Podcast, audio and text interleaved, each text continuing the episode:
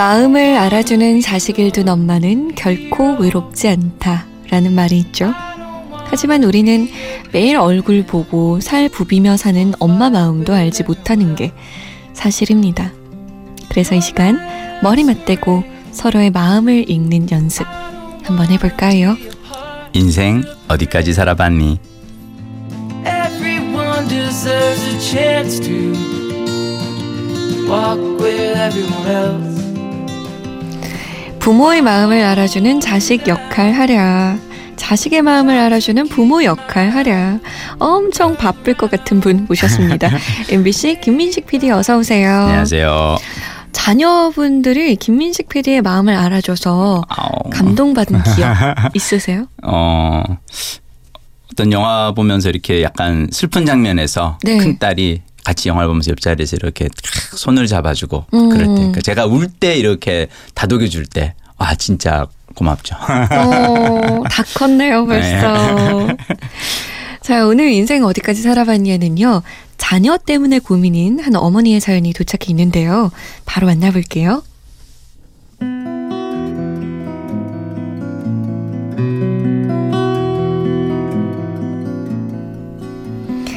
이제 막 스무 살이 된 딸을 둔 엄마입니다. 엊그제 딸이 저를 불러 앉히더니 할 말이 있다고 하더군요. 시기가 시기이니만큼 대학에 관련된 이야기일 거라고 생각은 했습니다만 저희 딸 입에서 대학을 가지 않겠다는 말이 나올 줄은 상상도 못했습니다. 대학을 포기하고 바로 취업을 하겠다는 거죠. 아니, 대학에 다 떨어져서 이러는 거면 제가 말을 안 합니다. 이미 수시 전형으로 합격 통지서까지 받아뒀는데 이게 무슨 청천벽력 같은 소리인지. 그런데 충격도 잠시. 딸이 친구랑 통화하는 걸 듣다가 딸의 진짜 속마음을 알게 되었습니다. 내용인 즉슨 자기가 대학을 가면 가족이 힘들어질 거라는 거였어요. 돈 때문에요. 등록금이 우리 아빠 몇 달치 월급보다 비싸. 아빠가 일요일도 못 쉬어가면서 힘들게 번 돈인데 그 돈 써가면서 대학 가고 싶지 않아. 빨리 취직해서 돈을 벌고 싶지. 라고 하더군요.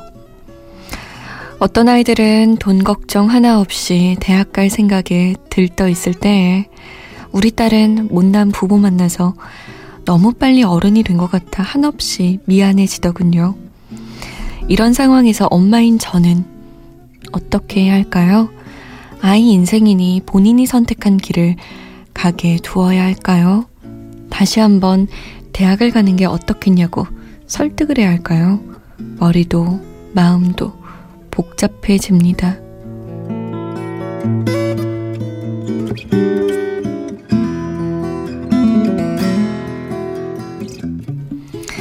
대학을 가지 않으려고 하는 딸 때문에 고민인 청취자분의 사연이었습니다.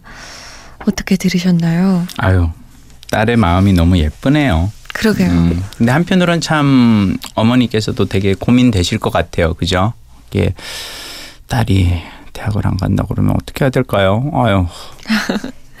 저는 네. 그, 어, 딸이 무엇을 할진 모르겠지만 엄마는 그냥 엄마가 할 수 있는 걸 그냥 하셨으면 좋겠어요. 이를테면 그냥 그러니까 학교에 가서 수업을 듣는 건 딸의 마음이에요. 그건 딸이 안 가려고 할 수도 있거든요. 네. 근데 적어도 그냥 입학금 내고 등록금 가서 수납하는 거는 부모가 할 수 있잖아요. 그렇죠. 저는 사실은 그 그래도 일단은 입학은 시켜놓고 음. 네가 정 수업을 듣기 싫으면 사실은 음. 일 1학기 다니고 나서 휴학을 해도 되고 그죠? 어, 등록금 내놓고 입학금하고 등록금 내놓고 그러니까 사실은 반 학기만 다- 한 학기만 다녀보면 알거든요. 그리고 정 다니기 힘들면은 한 3월 한 달만 다녀보고 음. 휴학하면 그러면 등록금도 살아 있고 다음에 나중에 복학해서 해도 되고 네. 그러니까 바로 취직할 생각을 하지 말고 저는 고교 졸업자로서 어 일자리 하는 것도 중요하지만 뭐 이를테면 대학 휴학생으로서 해놓으면은 언제든지 복학은 할 수 있으니까요.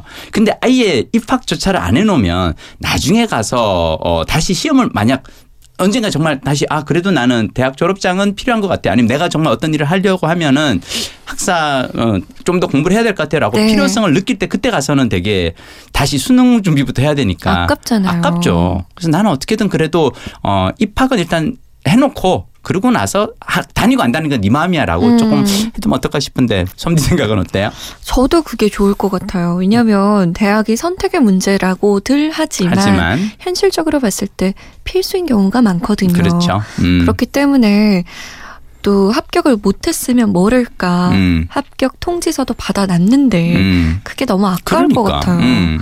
그래서 그냥 설득하시거나 음. 아니면 억지로 등록을 하거나 그렇죠. 그래서 딸이 다시 한번 선택할 수 있게 음. 하는 것도 괜찮을 것 같아요. 그리고 억지로 선, 그 등록하는 것도 억지로 하는 거 아니고 그냥 딸을 붙잡고 하소연을 하, 하시면 될 것 같아요. 음. 그러니까 나는 네가 그래도 너가 안- 대학 안 간다 그러면 수업 안 듣겠다는 거 이해하는데 그렇다고 음. 내가 이거를 입학 자체를 내가 안 해놓으면 나중에 엄마가 너무 후회할 것 같아서 그래. 적어도 이거는. 내가 해주고 싶어. 맞아요. 어, 니네 아빠하고 나하고 사실 너 대학 보내려고 돈을 모았어. 음. 근데 네가 안 간다 그래서 이 돈을 우리가 어디에 쓰겠니? 이거 가지고 우리가 뭘 뭘 외식을 하겠니? 여행을 가겠니? 이거는 그냥 너 대학 보내려고 한 거기 때문에 오케이 네가 4년 내내 안 다니는 것까지는 오케이 음. 받을 수 있는데 적어도 입학금은 우리가 그냥 이것까지는 해놓고 엄마가 그래야 엄마 마음이 편할 것 같아라고. 하면 제가 보기에 이렇게 예쁜 마음을 가진 딸이라면 그기까지는 이해할 수 있지 않을까.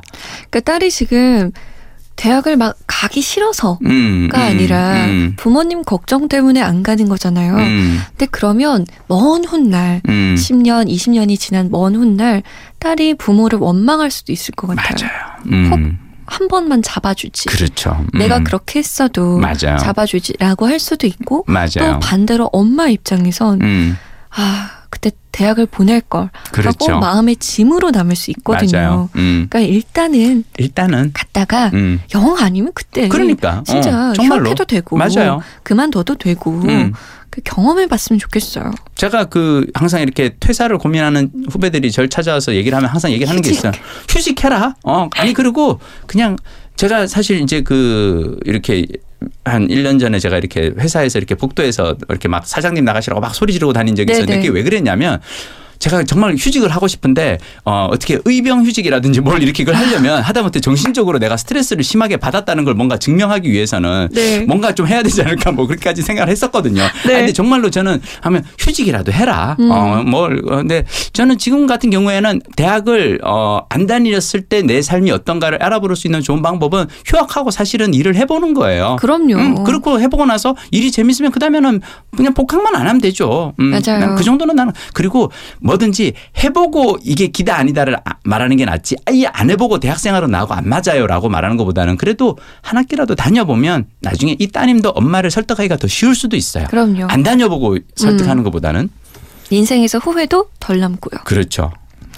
잠 못 드는 이유 홈페이지 들어오시면 인생 어디까지 살아봤니 게시판 마련돼 있습니다. 저희가 딱 떨어지는 해결책은 못 내어드려도 머리 맞대고 함께 고민해 드릴게요. 다음 시간에 만나요. 다음 시간에 만날게요.